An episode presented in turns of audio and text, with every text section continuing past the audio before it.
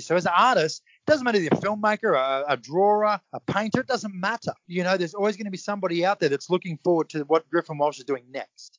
As long as you do it for them, bro, and mainly yourself first, but then do it for them, you're going to be successful. Success is not measured by how many Facebook likes you have. Success is not measured by how many Facebook friends you have or how many followers you have. It truly isn't. It's measured by how much you smile every day and love what you're doing.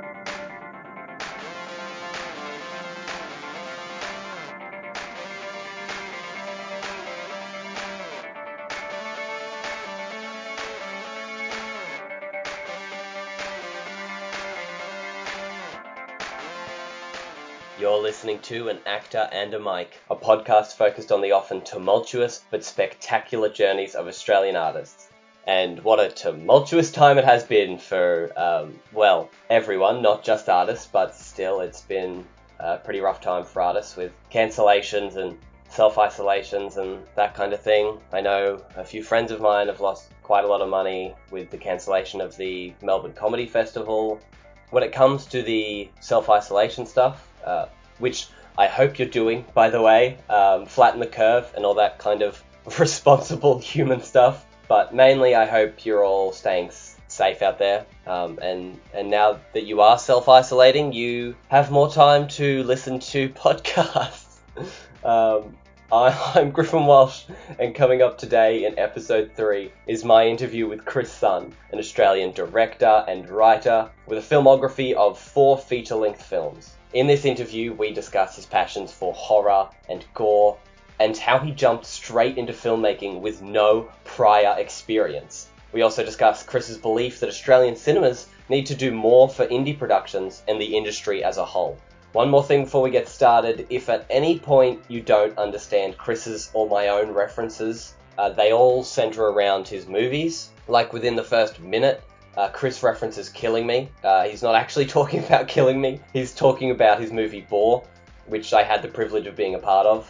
I think he also references Charlie at some point in reference to Charlie's Farm, his third film. I hope all is well, and I'll let you get into the interview.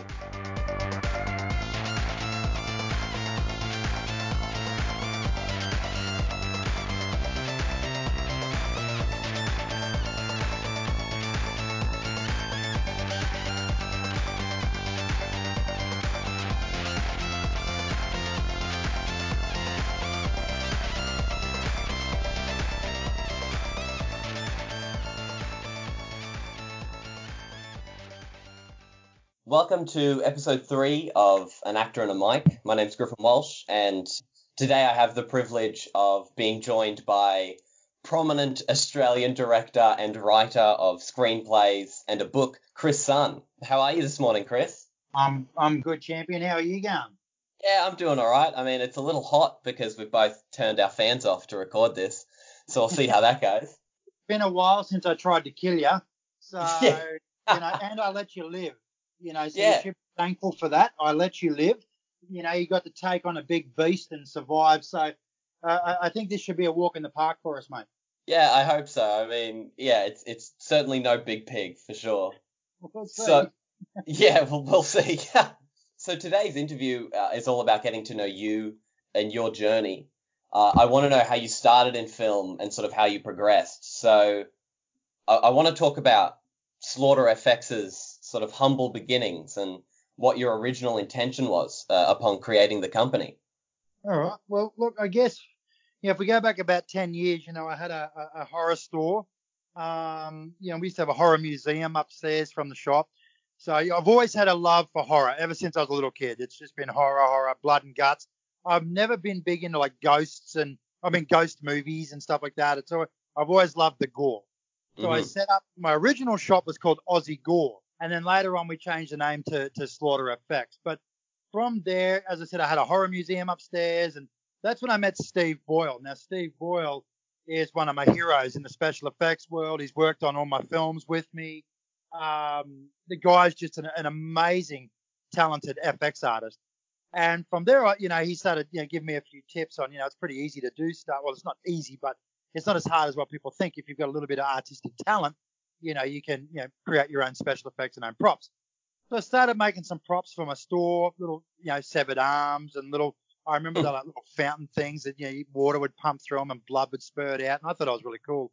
Nice. But, you know, people were buying them and stuff like that, but then I met these couple of lads that were making this little zombie film, and um, I remember sitting down talking to them one night, and uh, while I was sleeping in my in my um, uh, in my haunted house that I had, because Hmm. everybody you know, said that the place was truly haunted. So I thought I'd stay there overnight and see if I could capture some ghosts on camera. This is back like Facebook was literally, you know, for me it was fresh and new. Um, Yeah. I think MySpace was still rocking at this time, you know. So wow.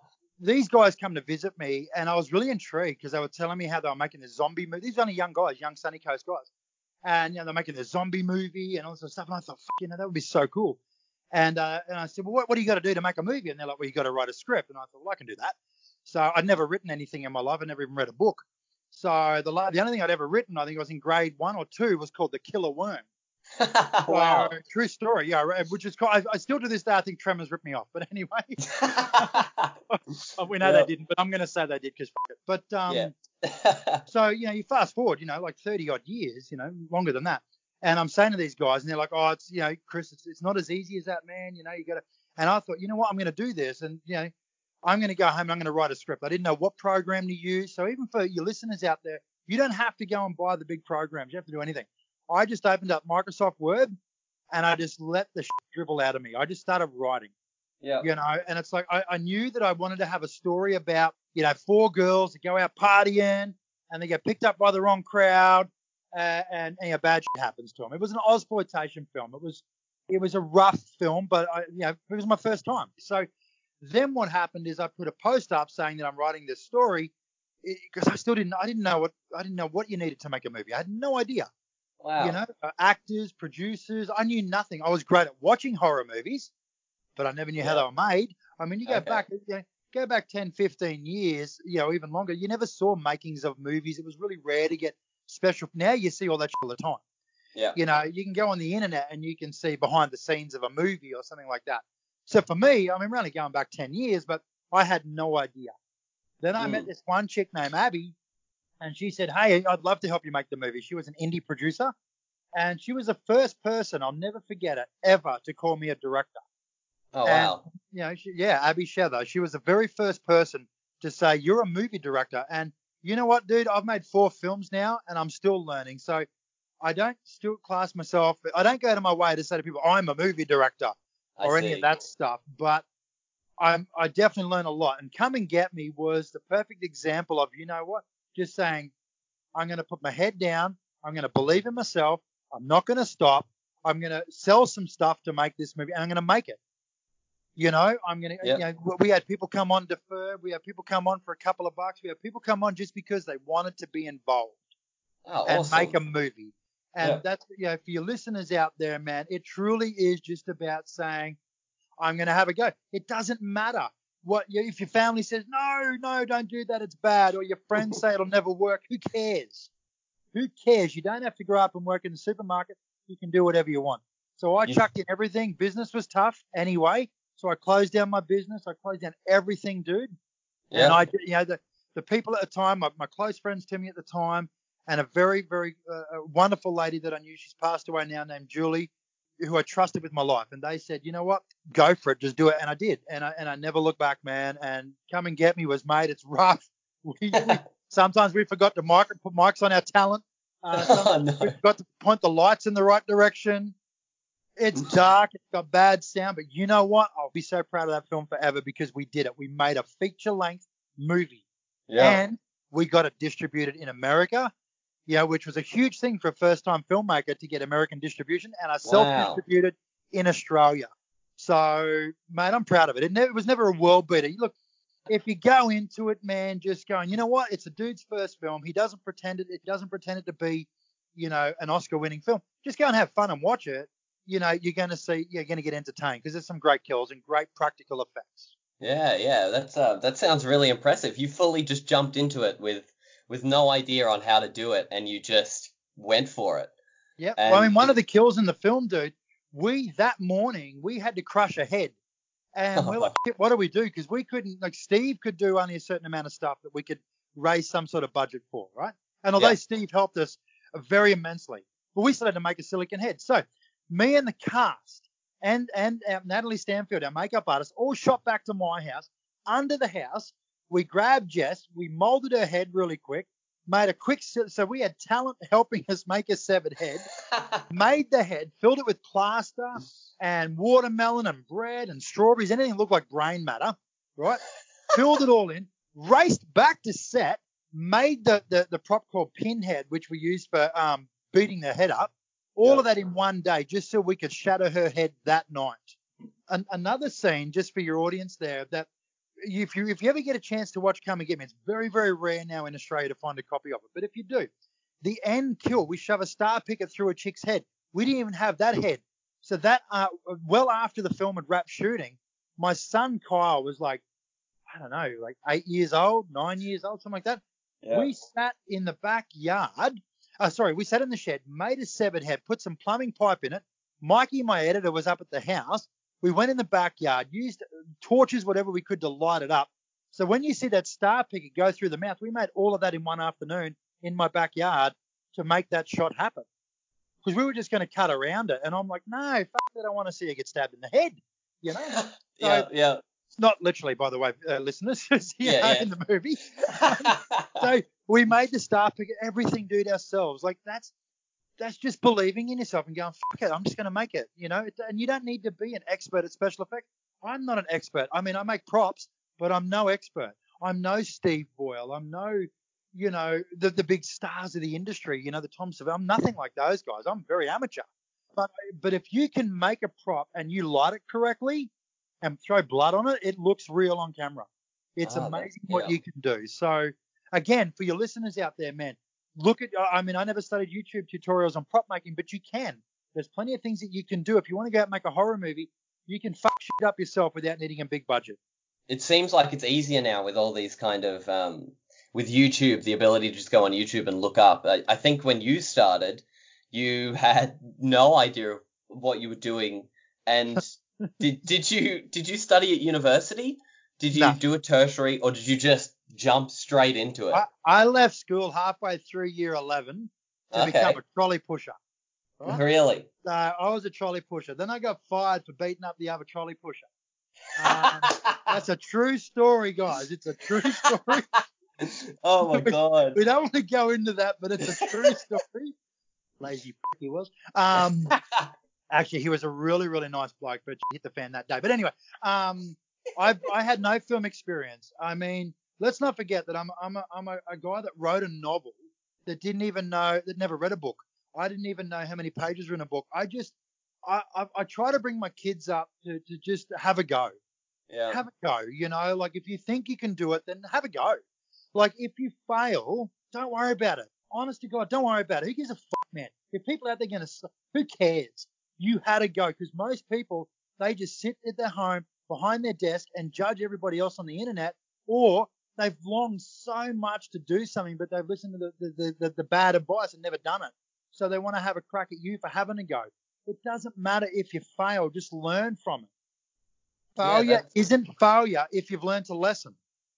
That's super interesting. I think I think a lot a lot more of Australian artists need to to learn that that it is that you do not need to worry about failure because through failure you learn things and things can come out of it. Absolutely, man. And I learn a lot from Come and Get Me, which we took into Daddy's Little Girl, and then from there into Charlie's, and so on. You know, so yeah, it, mate, you've got to you've got to trip over. You know, what you know, actually, you've got to fall flat on your face a few times. You have to. You've got to get a thick skin. You've got to deal with people saying that you're shit, your work yeah. is shit, your film is shit. You've got to learn to deal with all of that. Because for those that say it's shit, you've got those that love it, love what you do, those that support what you do. And remember that you're doing it for those people. You know, if you're going to make a movie, make a movie that you would enjoy. Make a movie that you would want to watch. Then yeah. you know you're going to make a great film. Because if you make a movie that you, are going to dislike, then what's the fucking point? It's it's the way it goes. You can't please everyone, you oh, know. No, you can't, mate. You definitely can't. You and know? you shouldn't try. You should no, not try. Because that's why people throw in the towel. They try so hard to please everybody. The negativity really breaks them down. It hurts them that bad that they keep trying to please the negative people instead of just pleasing the people that want to support you.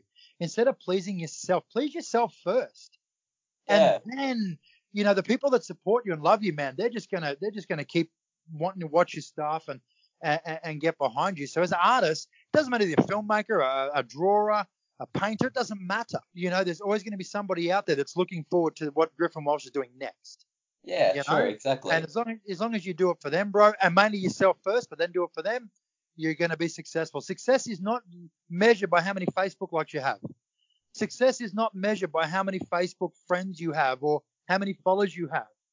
It truly isn't. It's measured by how much you smile every day and love what you're doing. wow, you know? I, I love that. That's that's it's awesome. true, man. I, I've made four movies, dude. I'm still, I'm, I'm, I'm, mate. I- I'm driving. I'll beat up full drive. Uh, If I Hmm. did it for money, I'd be, you know, like, come on. Yeah, yeah, You yeah. know, like I do it because I love. I mean, look, eventually someone's gonna have to pay me. you know, we we got to start changing this shit somewhere. But yeah, my point is, dude, that I love making film, and, and it's not not I love making horror. I'd love to make different genres as well. But I don't look at my Facebook page and go, oh wow, there's thirty thousand people on board. Jesus, successful. No, that's there's over a, you know a million people now, probably a couple of million people that have seen Boar worldwide but there's only 30,000 on Facebook. Like, think about it for a second. Like, you know, Boar was advertised on taxi cabs all over New York. I saw that. That was awesome. Yeah, does that mean that, you know, oh, it should be all over Facebook? No, not everybody wants to go on Facebook and like your page. They just want to watch your movie and get on with life. Yeah, yeah. You know, Um, not everybody wants to listen to your podcast and then go and tell everybody about it. They just want to listen to it and go, that was fantastic, and get on with life. Yeah, success is not measured by social media, people. You have to learn that. That, you know, there is millions of people out there that are waiting so bad to watch what you're about to make for them. So Mm. don't rely on Facebook likes to, to get people to watch it. Just make great content and people will come. The old, the old movie, mate, if you build it, people come. Yeah, yeah. I think I just threw Jason Voorhees in the end of that. But anyway, bit of Um, Friday the 13th. yeah, I, I love that. You seem so well versed in your your sort of horror paraphernalia in those movies. Did you always have that love for, for horror? when I was um Oh. a little kid, I don't know what what I would have been seven or eight. I can't remember, man. I was very little. My brother and I snuck outside of literally of the house, and we snuck all the way around because my mum and dad were upstairs watching Evil Dead.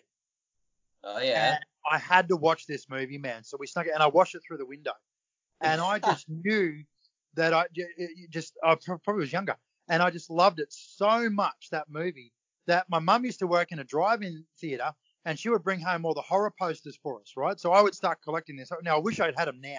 You know, Yeah. these are like classic horror movies that if I had the posters now, I'd probably be rich just from them. but I remember that one night, we, I'll never forget it. We lived in this house called Peas Blossom Street, uh, which is you know over the back of Nambour where I grew up, at a Burnside there. And um, mum and dad were out, so me and my brother were home alone. But something happened that scared my brother, who's a lot tougher than me now, mind mind you. yeah. Scared my brother. We we ended up seeing these posters and started thinking that all these fucking monsters were going to come and kill us. We took off running from our house, right? went through paddocks to our friend's place, like, you know, probably a kilometre or two away, and hid there till mum and dad came home. And dad was so frustrated that he ripped down all the posters and threw them out. He's like, that's it. You know, no more horror, no more nothing. That's it. But you know what? I grew up just loving horror, everything Yeah. about horror. I mean, my mum named me after Christopher Lee, who was, you know, played Dracula. Yeah, So of course. it's kind of like I was destined to do something in horror. I never say to people I was destined to be a filmmaker, but I was destined to do something with horror. So it's just funny that I've never been scared by a movie ever, but there's one scene that actually makes me uncomfortable to watch. And I've never said this, I don't believe I've ever said this in an interview. So here you go. Here's a little bit of an exclusive for you. Interesting. Evil Dead, when the girl, the lady sitting in the hallway on the floor, she's got white eyes and she's got this big smile on her face going, We're gonna get you. Where it scares them. It doesn't scare me, but it makes me really fuck comfortable. And that's the and only that's scene in a movie that's ever made me uncomfortable. wow. Okay, that's uh, they must have done a good job then, huh? They must have. And I think also too, because I watched it when I was such a little kid, sitting outside of a house, knowing that the spirit in Evil Dead travels outside towards the house. Yeah. you know, looking through a window at my folks being inside, probably thinking, well, they're going to get fucking possessed in a minute. You know, that, um, you know, I guess that one scene just sort of stuck in my head all, all these years later. I can still watch that scene as a grown man making horror movies, knowing that it's all practical, makeup, whatever, and it still makes me uncomfortable watching that one scene. Oh wow, I love that. Jeez. So there you go. There's a bit of an exclusive for you. like when when you were first making your films, you obviously would have come across a lot of roadblocks. There were a lot of negativity from other people, but other than people putting you down, what were some of the biggest roadblocks you had to face in making that first movie? Oh, look, financial always. Um, you know, you got to look at things and go, well, we still got to you know, borrow some lights or rent some lights. I think that my first movie actually everybody was was open arms, like everybody was supportive of, of the first. You know, obviously, people get a little bit freaked out, you know, because you you had a business that wasn't doing too good. I need to add that things were getting really tough. Yeah. The horror shop on the sunny coast is very hit and miss. You know what I mean? It's not like you're going to make a, a lot of money. And I, I used to have a motorcycle business, and it just things got really tough. So I think that you know, getting up each day knowing that, and you know, it's like it's like now, dude. I mean, it hasn't changed. It's like if you're a filmmaker in this country and you don't have a nine to five job, you're fucked. Yeah. Right, it's right. true. If you're an artist in this country that doesn't have a nine to five job to pay the bills, you're going to be in a world of hurt if you're not, you know, getting your, your pictures out there and seeing big returns. And I can tell you right now that it's all a myth where people think that you make a movie and all of a sudden you've made a a hundred thousand, two hundred, or even a million dollars. It's a myth. So Yeah. that the doing the first movie champ was actually the easiest one to do. It Oh, was actually the easiest one to do because everybody was so passionate. Everybody was so excited to be there, even though we were some nights just having chip sandwiches. Everybody was just there because they were passionate about wanting to make a film. It's when you start putting bigger crews and bigger dollar signs and stuff around stuff that it gets messy. It gets harder to deal with. You know, but when it's just, you know, 20 people all coming together saying, fuck yeah, let's go and kill some people tonight you know, and we'll film that shit. It's so much fun. Like, I remember one night we had to shoot a scene where the killers beat up this guy on the side of the road and then throw him in a car. Yeah. Right? So we're on the side of the road down at, you know, the at Forest Glen there. Cars are driving past us. We're filming this brawl on the side of the road. oh no. Turned, police even turned up. It turns out the guy that we're filming in the film getting beat up is actually a cop, right? So Oh, everything, everything is, is a great night. So then, halfway through the night, I take off to my mum's place, steal a cheesecake out of her fridge, and go back down. And, and I'm just chewing on a cheesecake on the side of the road while we're all eating cheeseburgers from Macca's and all sorts of shit.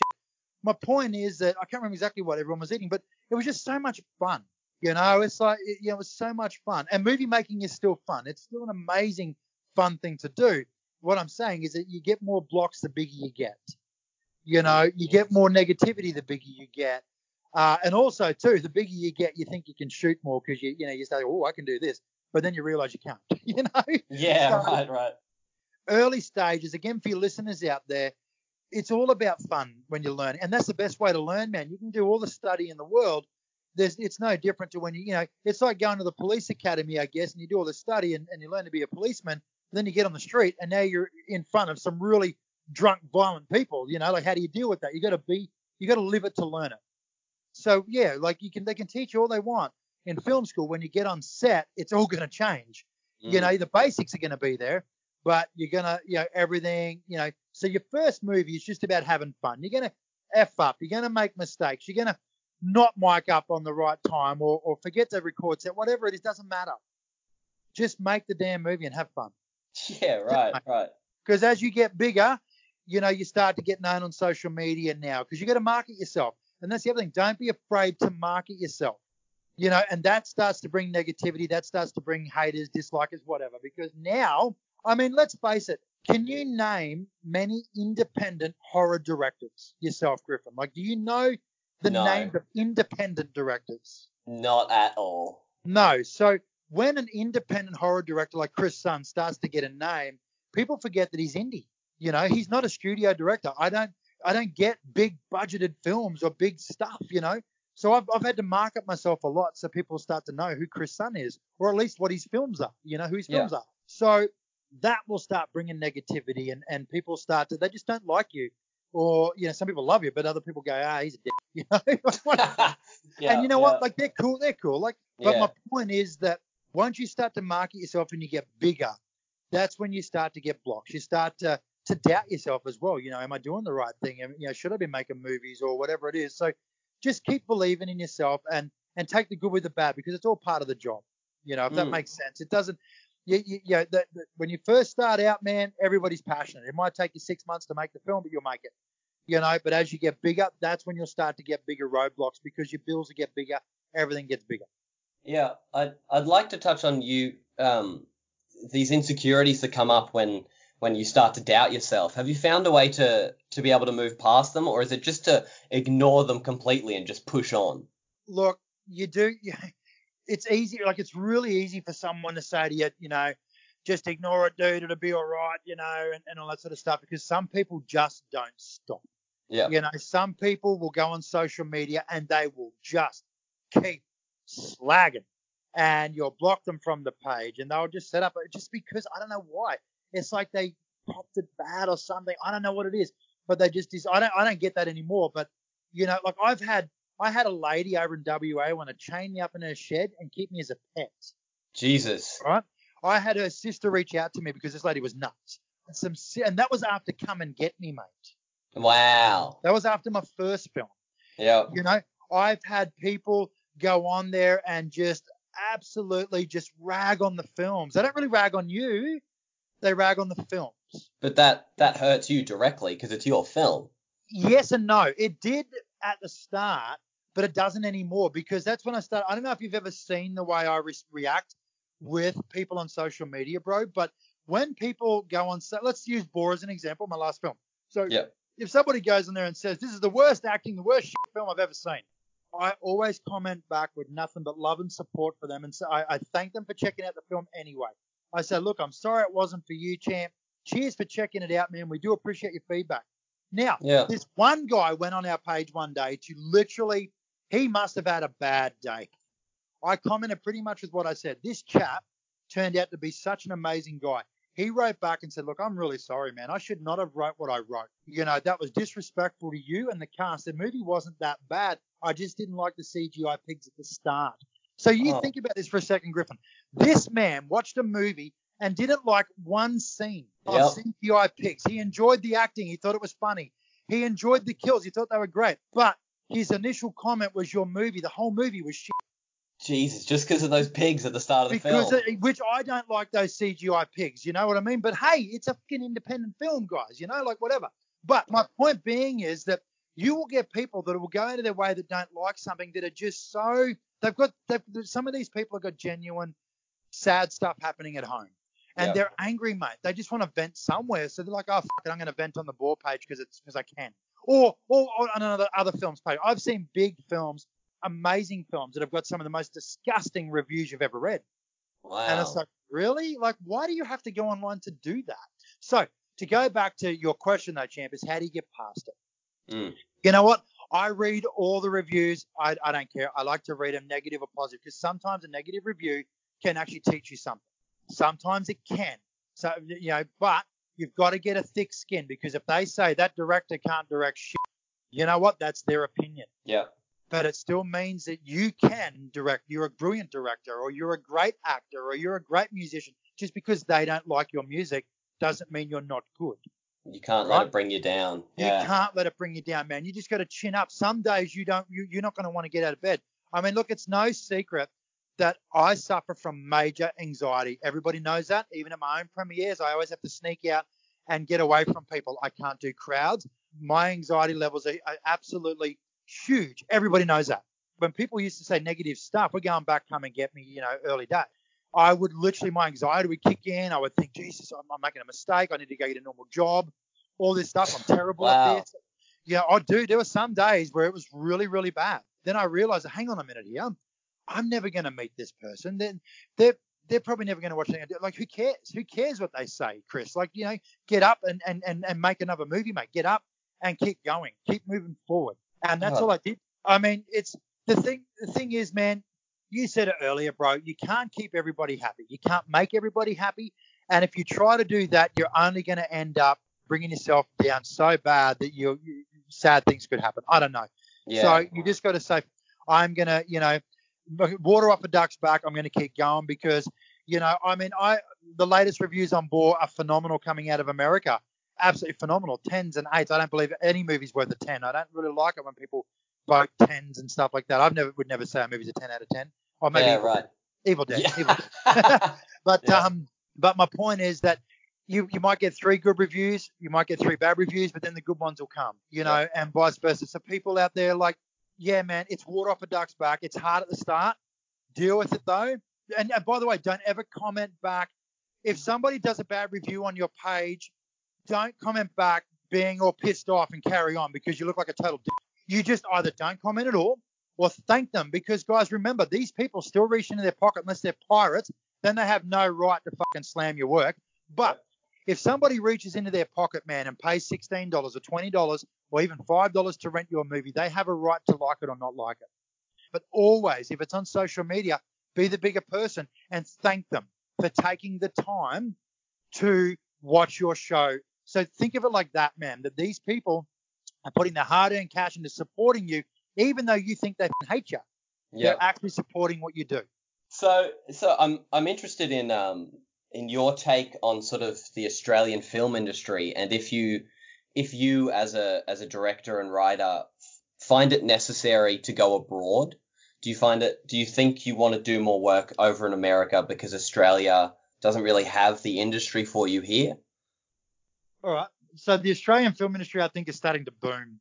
I think that there's a lot of, I mean, mate, I'm I'm small fry to some of these, you know, up and coming directors that are coming out now. There's, you know, some fantastic female and male directors in the horror world.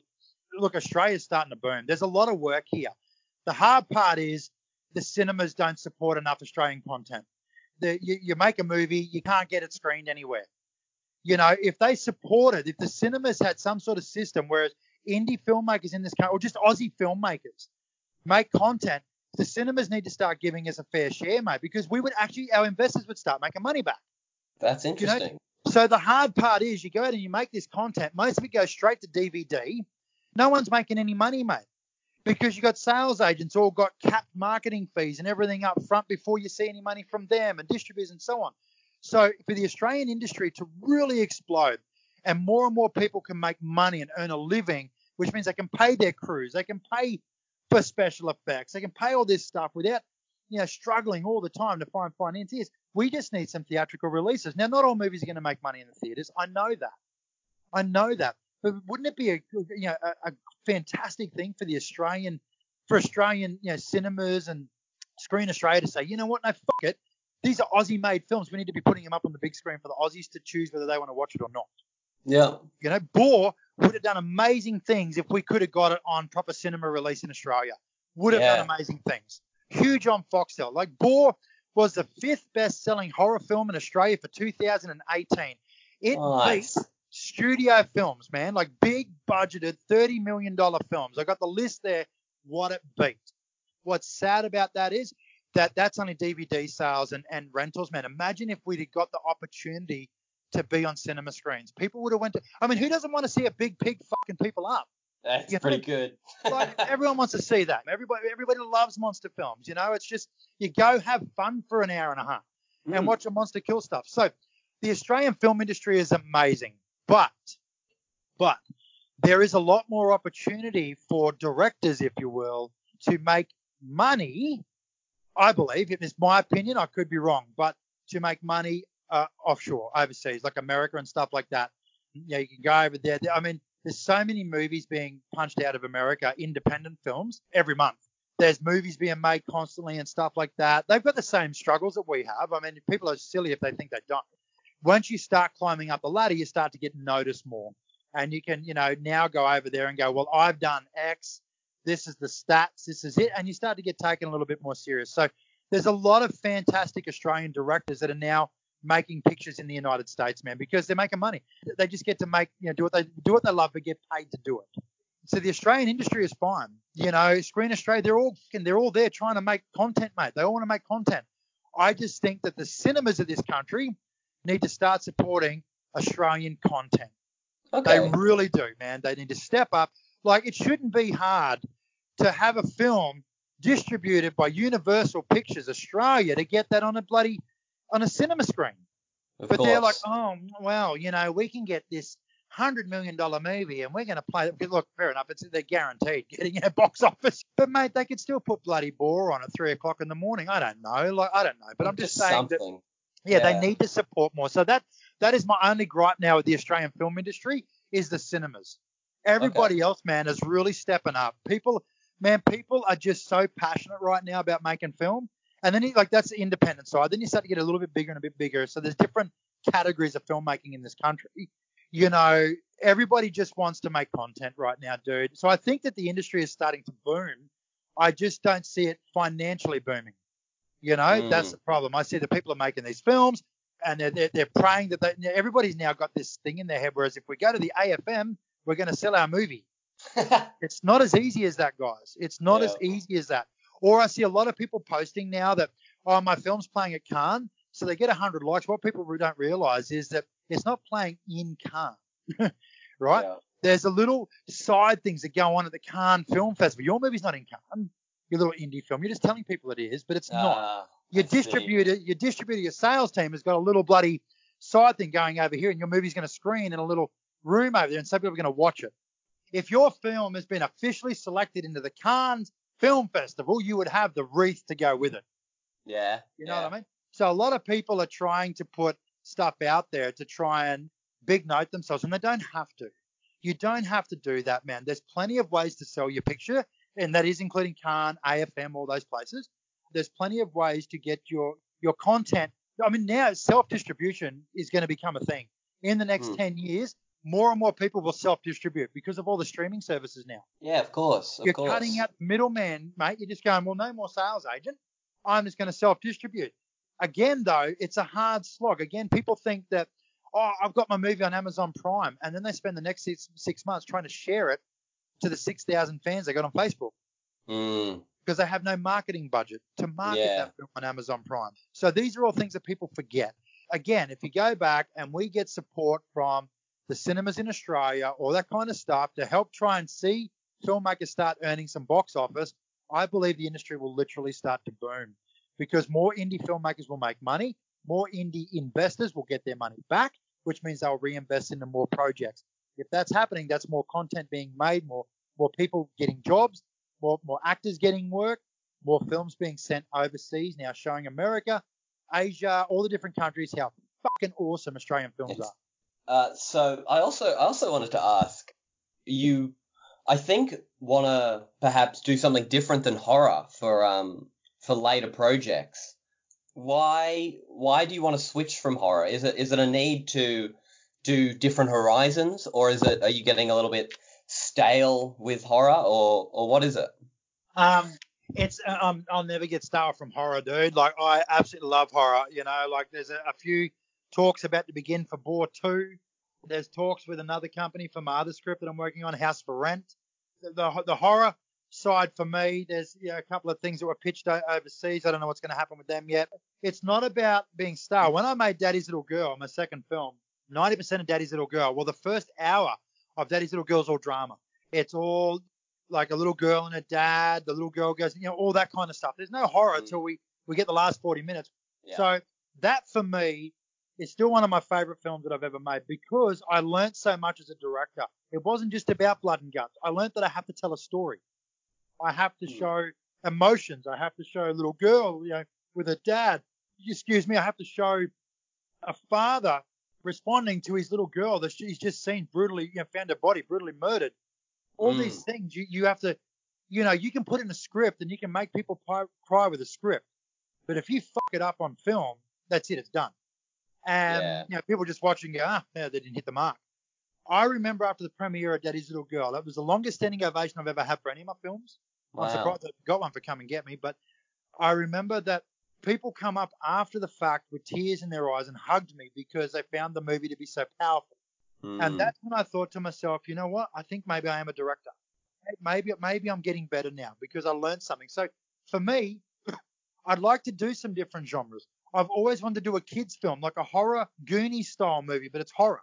Um, yes, I'd love that. oh, I think it'd be great, like an adventure film that's full of fucking horror. But now you look at like things like Stranger Things and stuff, you know, people might think that you're, you're taking it from that. But no, like an actual map thing, but there's, you know, monsters and zombies and I don't know, Charlie, who Yeah. knows?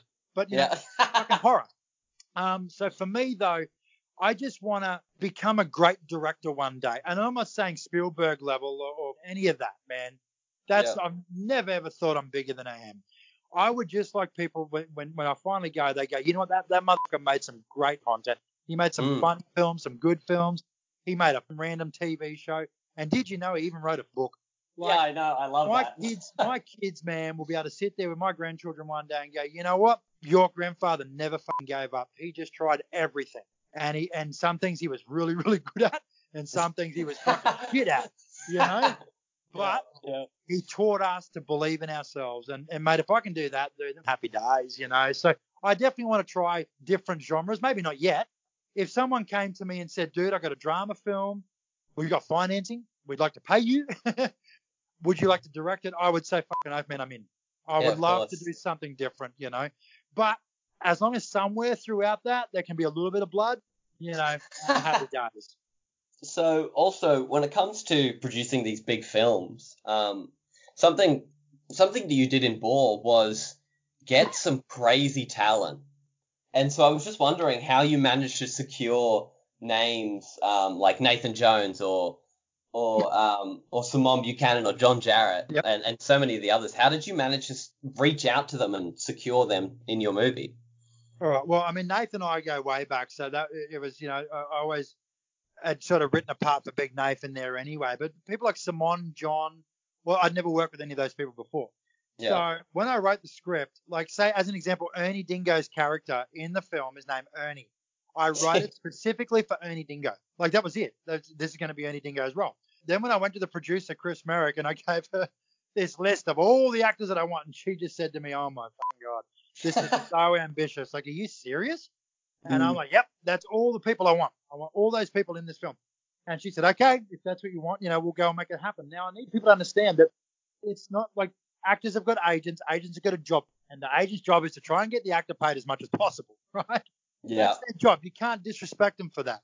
Mm. But one cool thing about being an Aussie film, Aussie actors, Aussie agents, all that sort of stuff, is everybody works together. And you know what? They read the script, they love the script, they're like, yo, I want to be a part of this. They just went, you know what? I want to come in and I want to get chased by a big pig. Or some of them even said to me, like I remember Roger Ward, who's a wonderful, wonderful man. He said to me, Chris, he goes, hey baby, Chris baby, you know, I've heard about you, baby, and I wanted to work with you for so. And that touched me so bad, dude, because I mean, he was in the original Mad Max, you know, he was Yeah. he was that guy, and he said to me on the phone, I've known about you for a long time, and I wanted to work with you, and now I get to do it. And dude, I Mm. was like, fucking wow, like this is Roger Ward. To me, he was like talking to fucking Tom Cruise. Know, it was Roger Ward.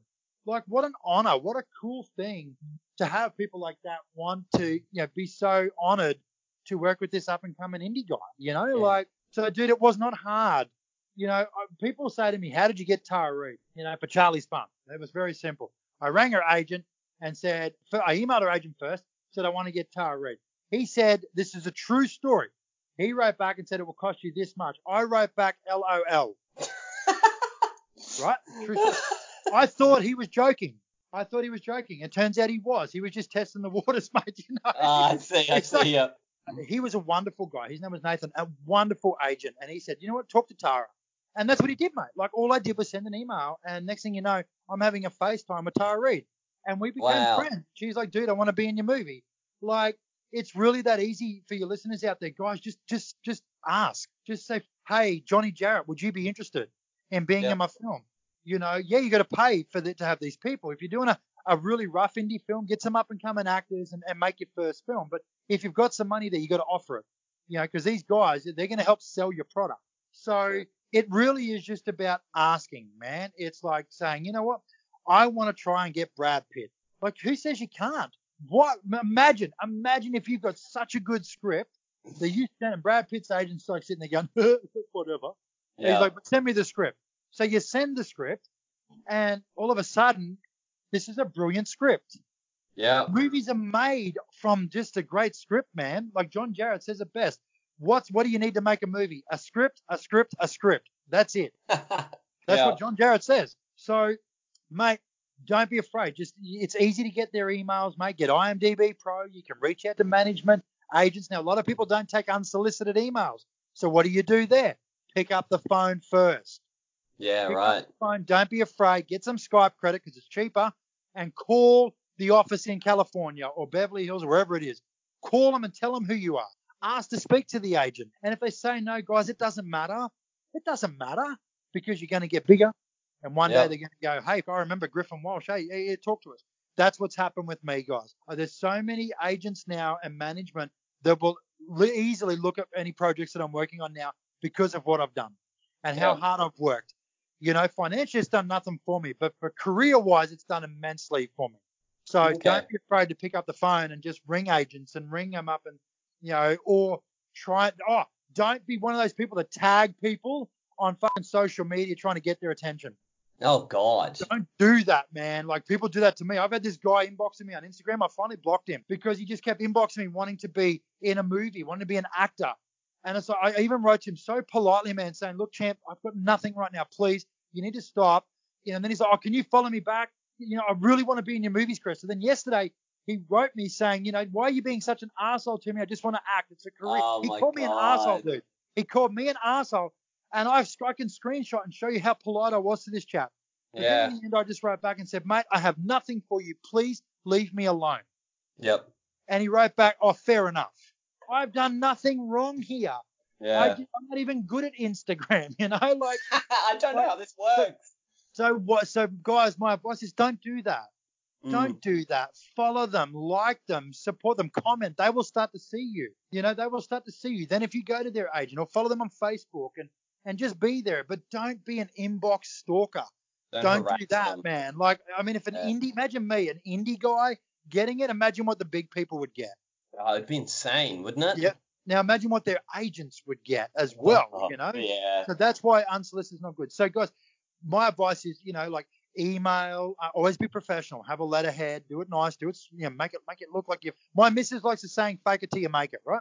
Yeah. So don't put you as in just the letter U, put Y O U, you know, like don't don't do what Chris does, do it later. But um, yeah. like guys, I, I, I responded to an email from Discovery Channel the other day, and I Yeah. can't believe what I said. It was after the fact because they haven't written back to me yet.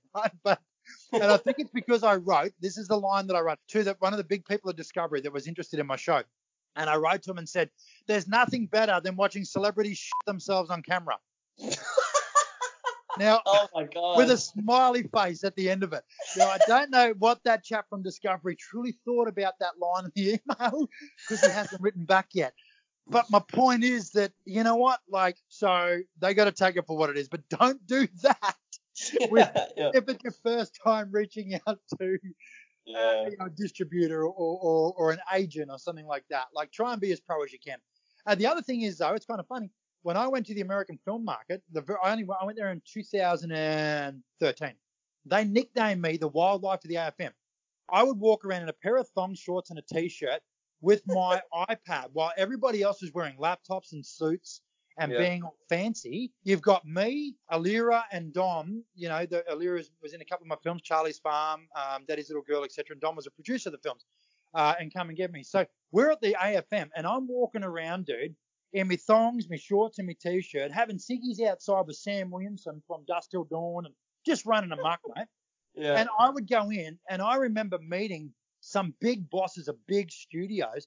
And the thing that I learned is most people will go to the AFM with laptops and look all pro, right? Yeah. Then it takes them a minute to boot up their laptop, two minutes, sometimes three minutes, and they got to open up the window and show these people, right? Yeah. I would cruise around with me lap with my iPad in my hand, swipe to open, and go check out this torture scene, mate, and just show. it was instant. It was instant. There was no waiting, and people would. They had so much time to just have fun with me and look at what I was doing rather than go, okay, this is awkward. Is your laptop going to boot up? You only got 15 minutes to be here. So we have passes to every level of the AFM, dude. I even, this is a true story. We left me, Dom, and Allira left the AFM to go get lunch at McDonald's. All these people in suits walking around. Is on Santa Monica Boulevard, right? At the pier. I Yeah. walked across the road. There's two homeless men punching on at the front of McDonald's.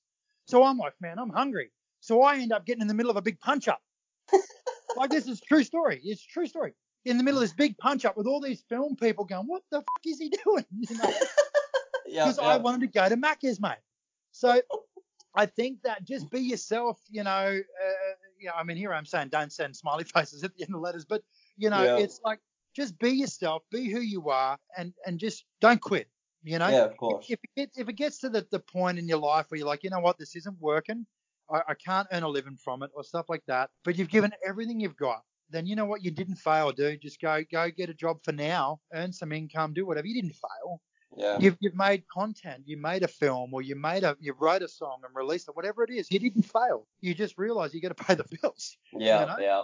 because eventually it, it will change. You know, I, film my film career has been one heck of a journey, man, with a lot of severe, severe lows and sad times, and Yeah. amazing, amazing highs. You know, so I'm proud of that, man. And if if one one of your listeners, if only one of your listeners gets inspired, says, "Fuck yeah, I'm going to go out and make a movie, man," then mate, go for it. That- That's what it's all about. That's what we're all here for. So now uh, I understand um, you have another project in the works, the the Dark Side Down Under. Can you tell us a little bit about that?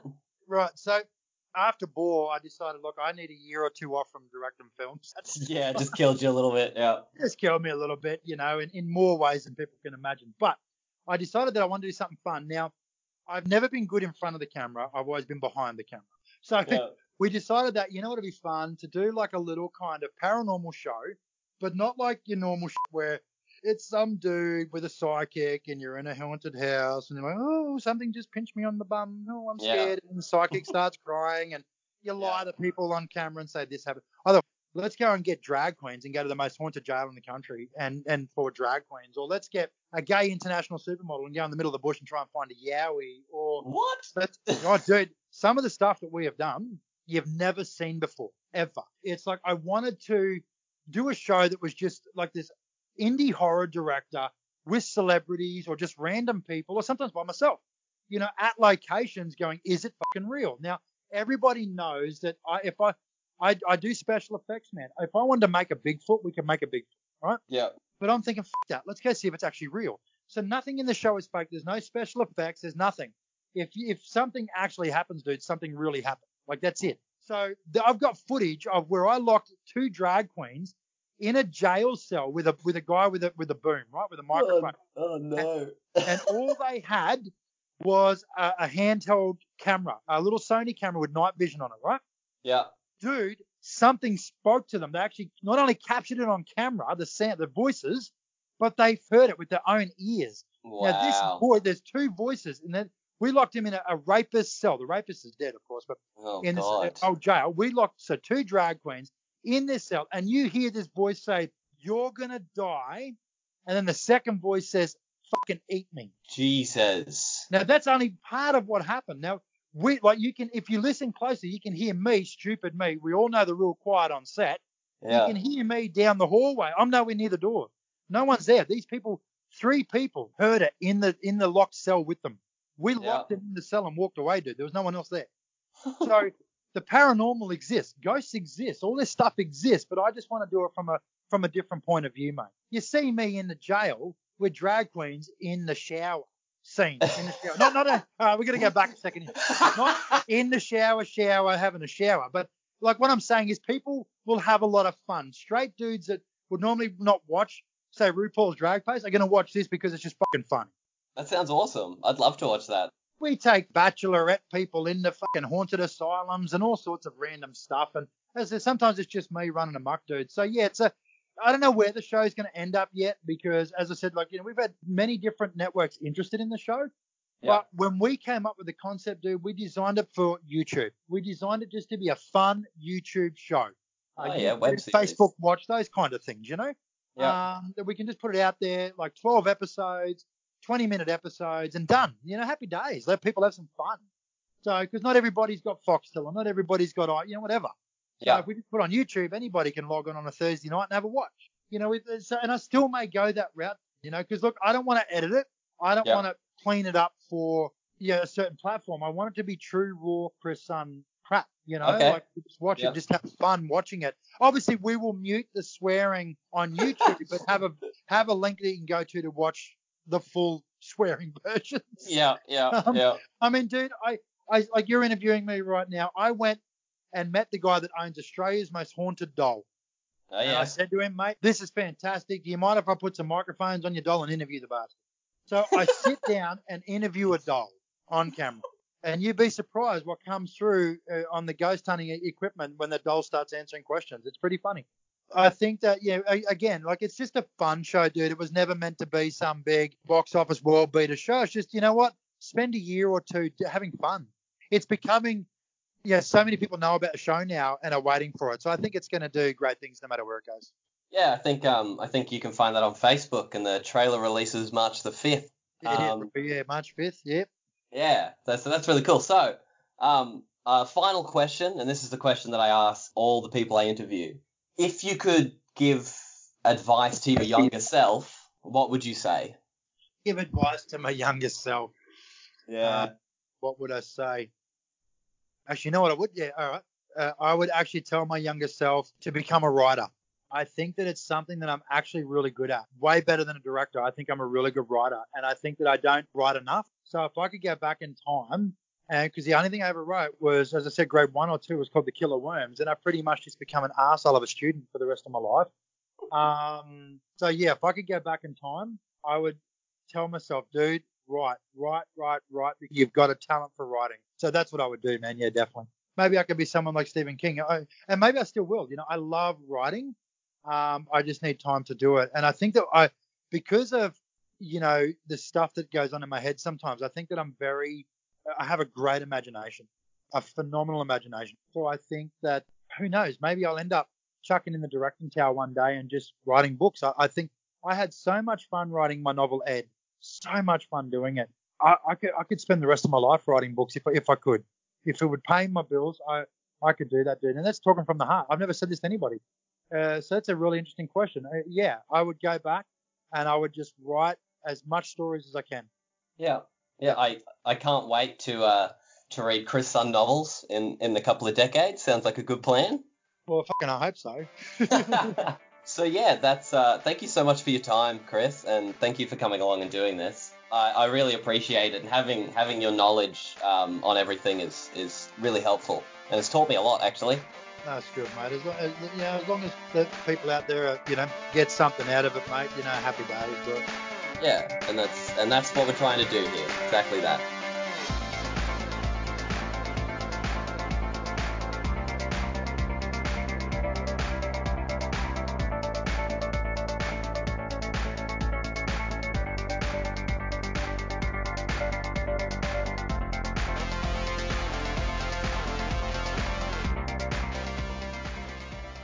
So, that was my interview with Chris Sun. I hope you enjoyed his insights into indie filmmaking. I certainly did. His stories were quite entertaining to say the least, and he is certainly not ashamed of his very own spectacular journey.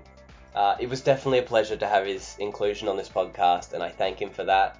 And I'm actually really excited for The Dark Side Down Under to be released. If you haven't realized already, uh, it is past March the 5th, uh, so the trailer has been released. You could find it on YouTube or Facebook. Just look up The Dark Side Down Under and you'll be able to find it from there. Um, and once again, thank you, Chris, for letting me interview you. If you wish to get in contact with the podcast to either give feedback or you wish to be interviewed or know someone I should interview, go to either the Facebook page or send an email to an actor and a mic at gmail.com. If you'd also like to send questions you have for me, I'll be answering some of them during this section of the podcast. I really would like to start that up so I can get a little bit more interactive with you guys. Uh, so next week I change tacks and art styles. I'm interviewing Earl Marrows. He's a musician, a musical theatre composer, and his journey has taken him from Melbourne all the way across the ocean and to study in New York. And that's all coming up in episode 4 of An Actor and a Mic. Hope you're all staying safe and self isolating. And while in that self isolation, keep making art and being spectacular.